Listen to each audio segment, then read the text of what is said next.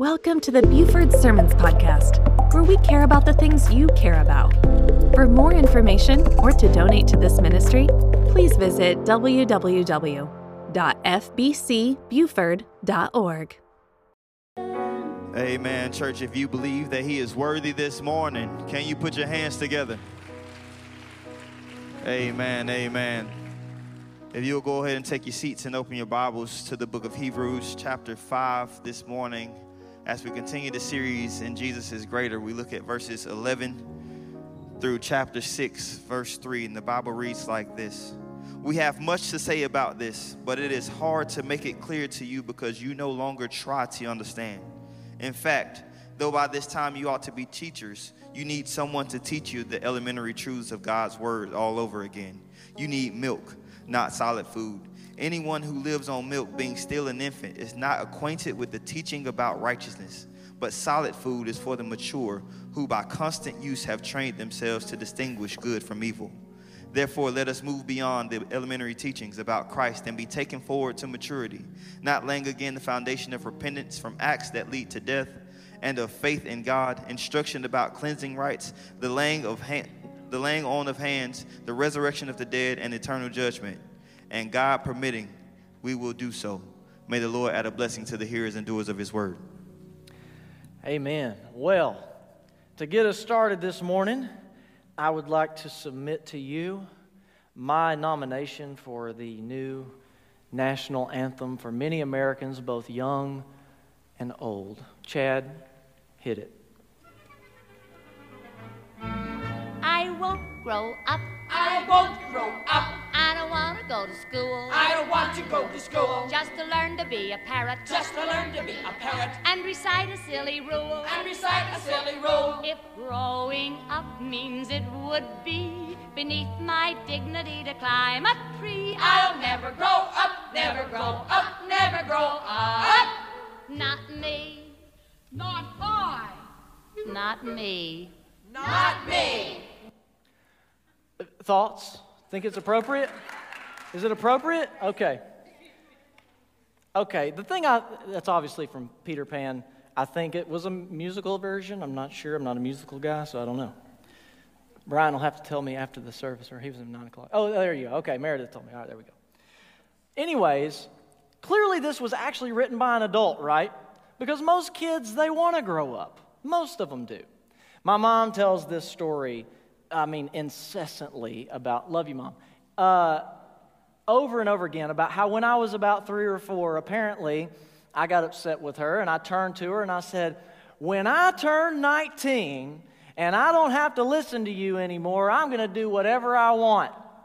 She tells that story over and over again. And the point is, kids typically want to grow up. They want their independence. They want their freedom. It's only when we should grow up that we kind of choose not to sometimes, right?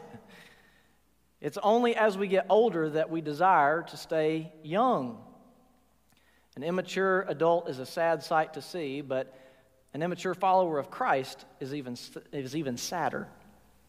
This is the picture that's being presented by the writer of Hebrews. He's been explaining the superiority of Christ over the last several chapters. When here in verse 11 of chapter 5, he begins to lament the spiritual immaturity of his audience. Now, it's widely debated what he means when he says there is much to say about this in verse 11. Uh, we're not, some commentators would say that he's referring to Melchizedek. If you'll remember, Pastor Stephen talked to us briefly about Melchizedek uh, last week. And so he could be talking about Melchizedek. There's something I want to say about Melchizedek, or he could be meaning there's something I want to say about Jesus. But really, that's not important, believe it or not. What's really important is the writer of Hebrews is saying this There's something I would really like to teach you right now, but I can't do it because you're too spiritually immature. And that's kind of the point of the passage today. My three year old daughter is, she started playing rookie ball this year. And if your child has ever played rookie ball, you know it's like herding chickens. And uh, there, you know, there's a lot that her mom and I would love to teach her about the game of baseball or softball that we just can't teach her right now because she's too young. She doesn't understand. She can't catch. She can't throw yet, really. She kind of can throw, but not really. She can't even really run to the right base after she hits it. So there's not much point in us trying to train her in the advanced, uh, you know, techniques of baseball and softball. And that's what the writer of Hebrews is trying to tell us here. I can't teach you anything more that I would like to because you're too immature. So this morning we're going to look at what maturity in, requi- in what maturity in Christ requires and what it builds. The first thing is that maturity requires passion. In Hebrews chapter 5 and verse 11, he says, We have much to say about this, but it is hard to make clear to you because you no longer try to understand. Uh, the New American translation, New American Standard Translation says, You have become poor listeners. And the Greek phrase here literally means to become sluggish in your hearing. It gives the picture of lethargy and mental dullness or apathy. Ladies, you understand what this means, right? You talk to your husband, you say something to him, and there's, there's, there's a person there, but they're not listening to anything that's going on, right? Lethargy and mental dullness. They'd become numb to the gospel and to the Word of God. And I think it's really worthy of note that we realize what he says. He says that they no longer try to understand, they no longer listen. Clearly, they were once listening, but they stopped somewhere along the way. Now, the question arises who or what did they stop listening to? Does it mean that, will they stop listening to the preacher? Well, to the extent that the preacher is proclaiming the Word of God, yes. But don't forget that the context of the passage. Don't forget what the writer has been saying all along. Do you remember that the writer has been pointing us back to the Old Testament over and over and over and over and over and over and over again, specifically Exodus chapter 17, Numbers chapter 14, Psalm 95, and over and over again. He's been telling us take note of the Word of God. If you'll remember in Hebrews chapter 3 and verse 7, he says, So as the Holy Spirit says, today, if you hear his voice, do not harden your hearts. He says, when you read the Word of God and when you hear the Word of God, you are literally hearing and reading the voice of the Holy Spirit. And don't forget what's said about the Word of God in Hebrews chapter 4 and verse 12. For the Word of God is alive and active, sharper than any double edged sword. It penetrates even to the dividing of soul and spirit, joints and marrow. It judges the thoughts and attitudes of the heart. So when the writer of Hebrews says that the people stopped listening he means they stopped listening to the Holy Spirit of God speaking through His Word. They lost their passion for the Word, and so they lost their passion for Him because they stopped listening to the Holy Spirit of God in their lives. And I, I believe that this passage provides some support for something that's really important for us to understand in our world today, and that is that biblical illiteracy leads to spiritual immaturity. Biblical illiteracy leads to spiritual immaturity. If you don't know what the Bible says, you cannot grow in your faith. That's not being mean, that's not being hateful, that's being factual. That's what the writer of Hebrews is saying. You have lost your passion for the Word of God. You've stopped listening to the Word of God. You've stopped applying it in your life. And so your maturity has become stagnant. You're not growing in your faith because of it. Now, before you say, I'm safe here because I read my Bible all the time, I'm glad I came today because this message doesn't apply to me. I'm good. Well, let me read you what Jesus says to the church at Ephesus in Revelation chapter 2. He says, You have persevered and have endured hardships for my name and have not grown weary. Yet I hold this against you. You have forsaken the love you had at first. Now, when we read verse 4 there, we don't expect to read, excuse me, when we read verse 3, we don't expect to read verse 4 following it, do we? Because Jesus is speaking to the church at Ephesus and he's saying to them, You've done some things really well. You've endured hardships for my name, you've endured persecution for my name, but you've lost the love that you had for me at the beginning. They were doing some things outwardly that were really good, but inside their motivation had taken a wrong turn. They were enduring for the sake of the gospel, but they weren't basking in the glory of the gospel. So we can stop listening to the Spirit of God in two ways. We can, of course, stop interacting with the Word of God at all, either reading it or hearing it. And like we just said, you can read something without hearing it, and you can, or without listening, and you can hear something without listening. Or we can even read or hear the Word of God without being captivated by and encountering the Lord Jesus. We can read the Word of God just to go through the motions, to check off a list on our, uh, our checklist every day, to be a good little boy or girl, to be a good little Christian person, uh, but we can do it totally void of any passion for Jesus. Did you know that? You may be reading, but the question is are you listening? You may be hearing, but the question is are you listening? Is it captivating your heart? Is it changing the way you view things? If you can't remember the last time the Word of God changed your viewpoint on something, you need to get back to it. So, the step one here is to be in the Word of God every day, but step two is to make sure that when you read the Word, you're doing so prayerfully with a heart that desires to encounter the Lord Jesus. Read and hear not simply to endure, but to encounter. Keep your passion for Jesus by listening to the Spirit of God through His Word. So, maturity requires passion, but not only that, maturity also requires progress. When we don't listen to the Spirit of Christ through His Word, we lose our passion. And when we lose our passion, we halt our progress. Hebrews chapter 5, verse 12 says, in fact, though by this time you ought to be teachers, you need someone to teach you the elementary truths of God's word all over again. You need milk, not solid food. Anyone who lives on milk, still being an infant, is not acquainted with teaching about righteousness. But solid food is for the mature, who by constant use have trained themselves to distinguish good from evil.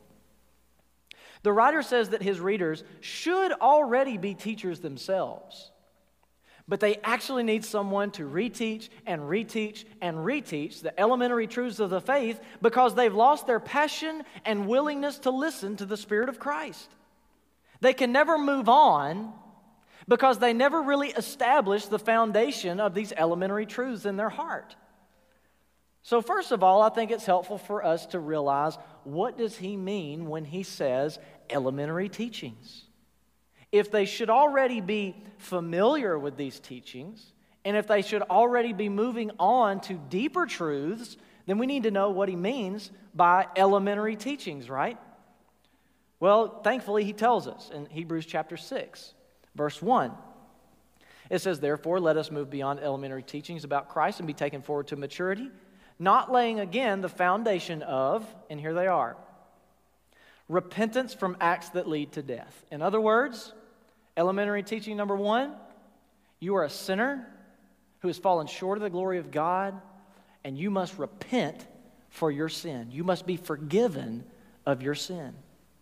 Second elementary teaching repentance from acts that lead to death and of faith in God. Secondly, the only way to be forgiven of your sin is to put your faith and your trust in the Lord Jesus Christ alone for your salvation. That's essentially the gospel, right? So that's elementary teaching number two. Elementary teaching number three instruction about cleansing rites. Uh, we'll just say that this is a fancy way of talking about baptism. That a person uh, needs to be baptized by immersion after they've been saved by the Lord Jesus Christ to, as a symbol of what's happened in their heart and life. That's elementary teaching number three. Elementary teaching number four, the laying on of hands. Now, we could go into a very long explanation of this, but for the sake of time today, just let me tell you that what it's talking about there is the fact that when a person comes to faith in Jesus Christ, the Holy Spirit of God comes to indwell the heart of every believer. So once you've trusted in Christ, the Holy Spirit takes up residence in your heart. And as Paul says in Galatians chapter 2 and verse 20, the life that I now live in the flesh, I live by faith in the Son of God who loved me and gave himself for me. We become a dwelling place for the Holy Spirit after we've come to faith in Christ. That's elementary teaching number four. Elementary teaching number five the resurrection of the dead. What this is talking about is the fact that we believe that Jesus Christ was raised from the dead, right? Well, at, at the last day when Jesus comes again, our bodies who are buried, that are buried, they will be raised from the ground, and we will then receive a glorified body, just like Jesus received a glorified body after he was resurrected here on this earth. That's what that's talking about. And then elementary teaching number six, it says, and eternal judgment. The fact that everyone will spend eternity somewhere, either apart from Christ or with Christ. Eternal judgment. So, those are the six elementary teachings that he's speaking of.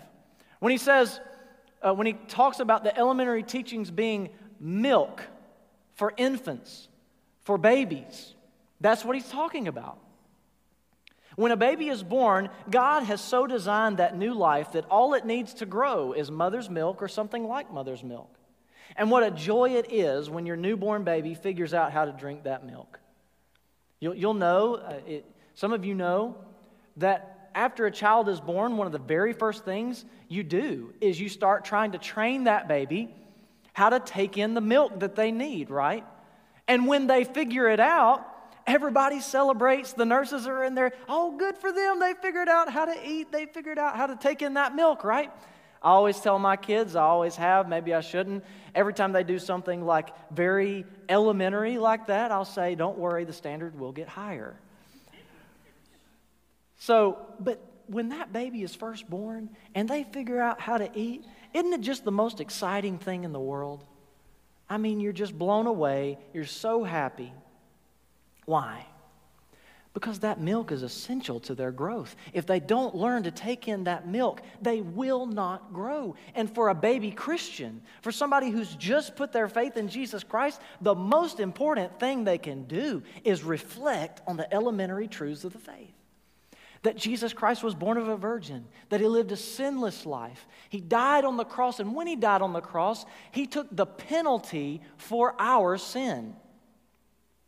And then he rose again three days later. That when you were baptized in water, it was a symbol of what already happened in your heart and life, that you've died to yourself. You're a new creation in Jesus Christ that the Holy Spirit of God indwells your heart, and who you really are on the inside is Christ. Who you really are on the inside is indwelled by the Holy Spirit. Your true self is regaining the image of God that you were, claim, that you were created to reflect. When you're a baby Christian, you ought to be reflecting on that stuff every single day because it is your milk to help you grow. Peter tells the new believers in 1 Peter chapter 2. He says, like newborn babies, crave pure spiritual milk, so that by it you may grow up in your salvation, now that you've tasted that the Lord is good. Peter says here that it's important to drink the spiritual milk of the Word. Drink in those elementary truths. Why? So that you may grow up in your salvation. Did you know that it is possible for you to be born again, for you to be saved by Christ, and to remain a spiritual baby for the rest of your life? It is possible, but how sad.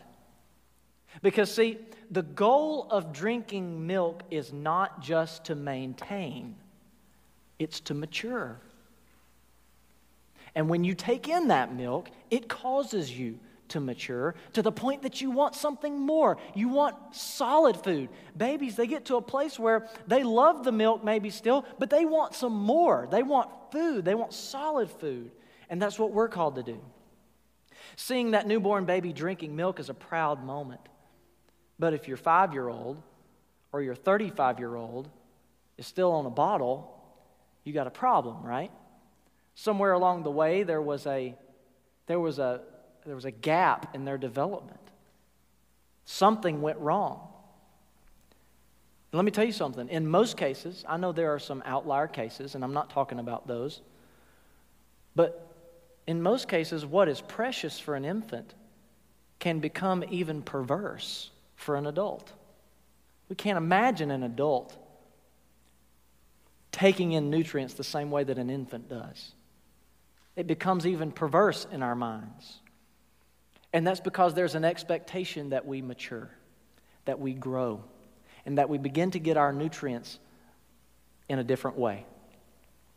When Jesus saves us, we come just as we are. We don't know anything, and that's okay. Just drink the milk. Drink in those elementary truths. Reflect every day on how Jesus died for you, how he rose again and forgave you by his grace. And if you do that consistently, then you'll begin to desire solid food, food that befits a mature believer. Now, as I was studying this, there were a couple of questions that kind of were raised in my mind, and I thought maybe they were raised in your minds as we talk about this. So let me just answer those. And the first question I thought of was this I thought that Jesus said that we should come to him like a little child. But now here it's telling us that we ought to grow up. So, how does that work? Are we supposed to be like a child, or are we not supposed to be like a child? Well, in 1 Corinthians chapter 14 and verse 20, it gives us clarity with this. Paul says, Brothers and sisters, stop thinking like children. Now, in regard to evil, be infants, but in your thinking, be adults.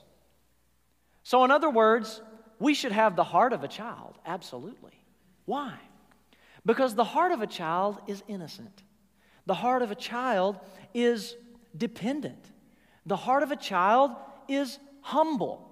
And we must have that heart of a child if we're going to come and submit our lives to the Lord Jesus Christ. It's a necessity. Humility, dependency is a necessity if we're going to put our faith and our trust in Jesus Christ. So, with regard to evil, or when it comes to your heart, be innocent like a child. But in your thinking, be adults. Grow up. Grow up in your thinking. In 1 Peter chapter 3 and verse 15, Peter says, But in your hearts revere Christ as Lord. Always be prepared to give an answer to everyone who asks you to give the reason for the hope that, is, that you have. But do this with gentleness and respect. In other words, have the heart of a child and the wisdom of a saint. Have the heart of a child and the wisdom of a saint. That's what God's called us to. But the second question that I think kind of comes to mind, and maybe it's a little more prevalent than the first, is this. When the writer of Hebrews says that we should move beyond these elementary truths, does that mean that we shouldn't focus on the gospel anymore? That we should kind of move beyond the gospel in our lives and we should start focusing on nitpicking all these little doctrinal disagreements and things like that? Well, not exactly. And let's talk about that. Hebrews chapter 6 and verse 1, again, it says, Therefore, let us move beyond the elementary teachings about Christ and be taken forward to maturity, not laying again the foundation of repentance from acts that lead to death and of faith in God. So let's just realize that what the writer is saying here is that these elementary truths that we've been talking about, they're a foundation. They're the foundation. And once you lay the foundation, you don't just keep working on the foundation for the next 30 years, do you? Uh, you I mean, it's, it's obvious. You don't build the foundation in order to tear down the foundation, in order to build the foundation, in order to tear down the foundation. And yet, that's what these believers here were doing in Hebrews. They were building the foundation of Christ, and then they were losing their passion and they were moving on to other things, and they were tearing down the foundation that had been laid in their lives. But the ideal situation is that once the foundation is laid, everything else you build is based on the foundation. Ideally, if the foundation is good, you don't have to worry or wonder for the rest of the build process whether, whether or not everything's level, right? Now, that's in a perfect world. That probably rarely happens. But in a perfect world, once you've laid the foundation, you can do everything else and not have to worry whether, you know, the whole thing's going to slide off this way or that way. Because the foundation is level, and the foundation is secure, and the foundation is stable. You move beyond the foundation in the building process, but you never move off the foundation. And that's what the writer of Hebrews is saying. When he says, therefore, let us move beyond the elementary teachings about Christ, he's not saying forget about the gospel. He's not saying don't reflect on the goodness of Jesus Christ on the cross and in his resurrection anymore. He's not saying don't realize that the Holy Spirit is, is within you anymore and move on to other things that are more important. No, no, no. The writer is saying move beyond these truths in your maturity process, but don't move away from them. Move beyond them. In Ephesians chapter 2 and verse 19, it says, Consequently, you are no longer foreigners and strangers, but fellow citizens with God's people and also members of his household, built on the foundation of the apostles and prophets, with Christ Jesus himself as the chief cornerstone. Jesus is the cornerstone of our foundation. You don't leave the cornerstone behind, you build on it. Every other thing that you do, every other block that you lay, every other uh, you know, stud that you put into that home is oriented in relationship to that cornerstone. Every time you do something new, every time you gain new information, what do you do? You go back and you make sure that it's in line with the cornerstone. And that's what we're to do with our lives. Everything we learn, we weigh it against the gospel. We say, is this in line with the Lord Jesus Christ, what He's done for me, the indwelling of the Holy Spirit? Is what I have learned anew in line with what I've learned before about the gospel of Jesus Christ? We move beyond the gospel, but we never move away from the gospel. The problem is that many of us can't decide which foundation we're going to build on. Are we going to build on the foundation of Christ or on a house in the sand? The foundation on the rock is the only security, but the house on the sand is easier and it sometimes looks more fun. And the writer of Hebrews is saying that some folks can't decide on which foundation they're going to build. They have to be retaught the elementary truths because they've never really put their faith and their trust in Jesus. Pastor Stephen's going to talk about that more in the following verses in a couple of weeks. And there are still others who maybe have put their faith in Jesus, but they have no desire to start building on their knowledge and to start building on the kingdom. It's a sad sight to see a spiritually immature believer. Now, I'm not talking about a spiritual baby, understand. Somebody who's just come to faith in Christ, hey, you don't need to be ashamed of where you are. Rejoice that you've been given new life and take in the, this milk, these elementary truths. Man, drink them in so that you can grow and thereby grow up in your salvation. But what I'm talking about and what the writer of Hebrews is talking about is those who should be able to teach by now, who, who should be taking in and drinking in the word in such a way that they've graduated to solid food. That's a choice. And it can become dangerous in the body of Christ when you've got a spiritual child who thinks that they're the Apostle Paul. Have you ever met a child who was a know it all and actually didn't know anything? I got some support on the front row. Wow, that was funny. Y'all know, though, right? I mean, an adult that thinks they know everything is bad enough. But a little kid who thinks they know everything and has to correct everybody, golly, don't you just want to swat them? I mean, it's just awful. The problem is that churches, not this one now, of course, doesn't apply to anybody in our church, but churches are full of people who are spiritual baby know it alls who really aren't mature at all in their faith. They carry around their bottle, and every time something doesn't go their way, they take it out and start nourishing themselves on that milk because they've never graduated to solid food. The problem is, our country is full of churches that encourage it. I've heard uh, some megachurch pastors who say essentially, just love people and don't worry about being knowledgeable. I actually heard somebody say one time from a stage at a large church, I don't want a bunch of fathead Christians in my church, referring to people who are knowledgeable about Scripture.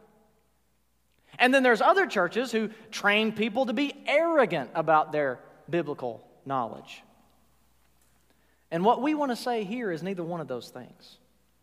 What we want to say is what the writer of Hebrews is saying, which is this that greater knowledge of the Word should drive us to have a deeper love for Jesus. And that deeper love for Jesus should drive us to have a hunger for His Word. It's a cycle, one feeds the other. Our knowledge feeds our love, and our love feeds our knowledge. And it just goes on and on and on, and eventually it produces maturity in the heart of a believer. And this is really the point of the whole passage today.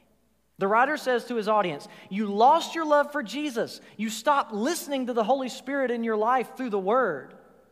And I want to ask you, when is a relationship in the most trouble? Just take your marriage, for example. When is your relationship in the most trouble? I would submit that it's not in the most trouble if you're arguing all the time.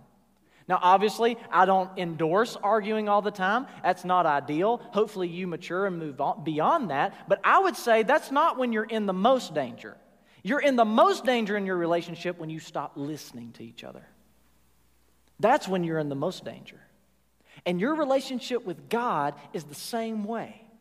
It's in the most danger when you stop listening to Him through His Word. He says, You lost your love and when you lost your love, you lost your desire to grow in knowledge. And because you lost your desire to grow in knowledge, you're having a hard time restoring the love that you lost. Maturity requires passion and progress, it requires love and knowledge, not just one. And if you're focusing only on one, then you're lopsided at best and immature at worst. So, the final thing I want to talk to you about, or just ask you, is we probably need to ask this why even pursue maturity? Why should we do it? Is it self evident? Maybe. But I want to give you a specific reason, and that is because maturity builds unity. Ephesians chapter 2 and verse 21, it, it, feeds off of that verse that's talking about Jesus as the chief cornerstone. And it says this In Jesus, the whole building is joined together and rises to become a holy temple in the Lord. And in him, you too are being built together to become a dwelling in which God lives by his Spirit. This is important because we need to ask the question if we are building lives toward maturity, why are we doing it? Are we doing it for ourselves or are we doing it for others? Because what this passage says is that we aren't building a castle for ourselves, we're building the kingdom of God. Maturity builds unity. Remember, He is working on your mansion. We're called to work on His mission. Don't worry about your mansion, He's got that taken care of. Don't worry about building a little kingdom for yourself down here. That's a waste of time. Because he is the mansion that he's going to build for you, if you put your faith and your trust in him as Savior and Lord, he said, I go to prepare a place for you. And I don't know about you, but I got a lot more confidence in Jesus' preparation than I do in my own. And so I'm not worried about my mansion. I'm not worried about my kingdom when I'm reflecting, obviously, on the Lord Jesus Christ as I should. I'm not worried about those things. I ought to be worried about loving other people. And every brick that I build in this life ought to be for somebody else. Because maturity builds unity. Ephesians chapter 4 and verse 11 says, So Christ himself gave the apostles, the prophets, the evangelists, the pastors, and teachers to equip his people for works of service so that the body of Christ may be built up. Listen, until we reach unity in the faith and in the knowledge of the Son of God, become mature attaining to the whole measure of the fullness of Christ, then we will no longer be infants, tossed back and forth by the waves and blown here and there by every wind of teaching and by the cunning and craftiness of people in their deceitful scheming. We need to understand that unity requires maturity. And I want you to hear this very carefully. This next statement I'm about to make, I want you to listen very carefully. Because praise God, it's not true of our church right now, but I want you to understand any church can be a breath away from a situation like this. So let's remember that churches that fail in the area of unity fail first in the area of maturity. If the church is full of immature Christians, there is no possibility for that church to be unified in its mission. It's just not possible. You can be unified around some other things for a little while. Woohoo, it's really exciting around here.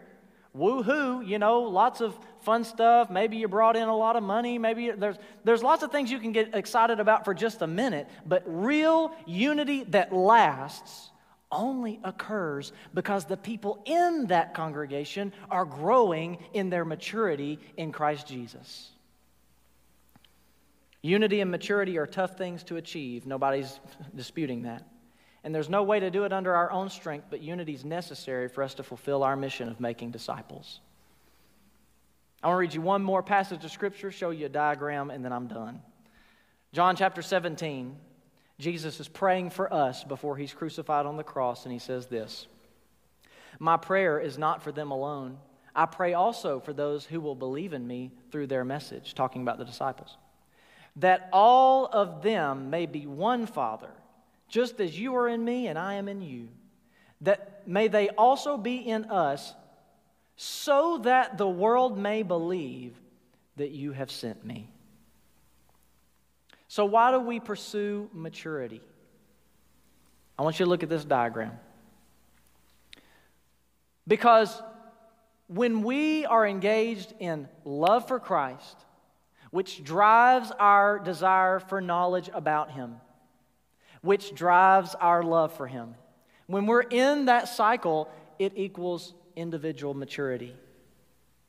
And when we, when we as a congregation when we have a church full of people that are attaining individual maturity, it leads to corporate unity. And when we have corporate unity, it equals a great witness for Christ. Did you see what Jesus said? He said, May they also be in us. Why? So that the world may believe that you've sent me. Do you know that the way we show the love of Christ to the world is through the unity of the church?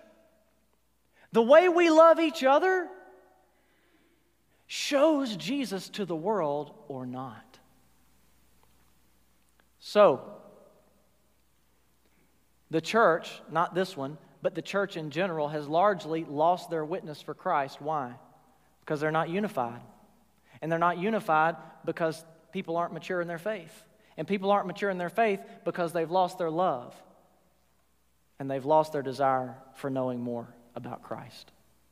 So, as I close, the thing about it is, I think most of us would agree that, you know, our culture is messed up. Our society is messed up. Our, our situations are messed up. And, you know, we always like to point to other things, right? This politician or that politician or this social structure or schools or, I mean, I, you know, you, you know all the things that we point our finger at. This is what's wrong with our country. This is what's wrong with our country. This is what's wrong with the church. This is, but ultimately, the only person you can control is you, right?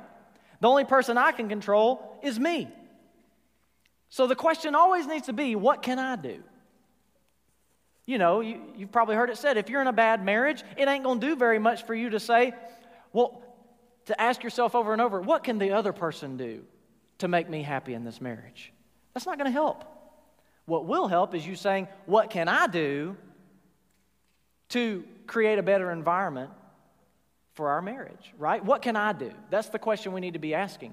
And so, if we really want to make a difference in our community and we really want to make a difference in our world, we really want to make a difference for the gospel, here's where we need to start. How's your passion for Jesus? And how's your hunger to know more about him through his word? Ask yourself those two questions.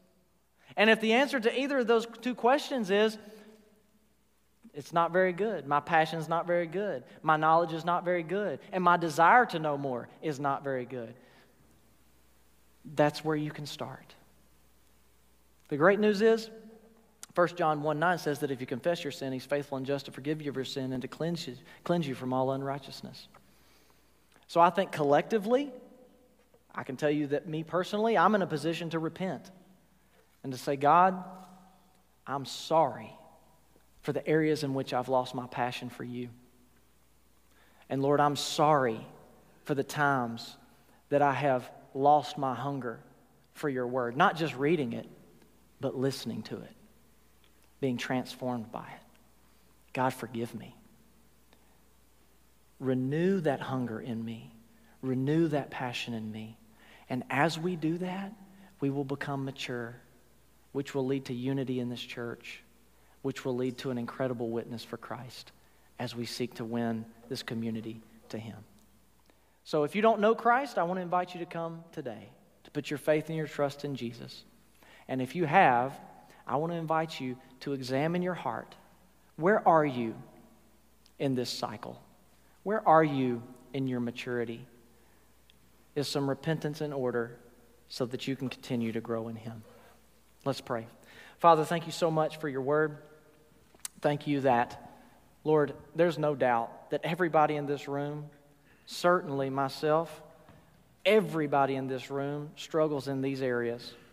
We all struggle on a daily basis to be as passionate as we should, to be as knowledgeable, to be as hungry as we should be. But God, I'm thankful that because of who you are, you'll forgive us. You've already made a way for us. And that if we'll only come to you and repent, God, you'll forgive us and you'll offer us a better way. And I pray this morning that all of us would seek a better way, that we might grow up in our salvation, become mature be unified, and represent you to the world. In Jesus' name. We hope that you have been blessed and challenged by this message. If you have questions, prayer requests, or want to know more about how to follow Jesus, please check us out at fbcbuford.org.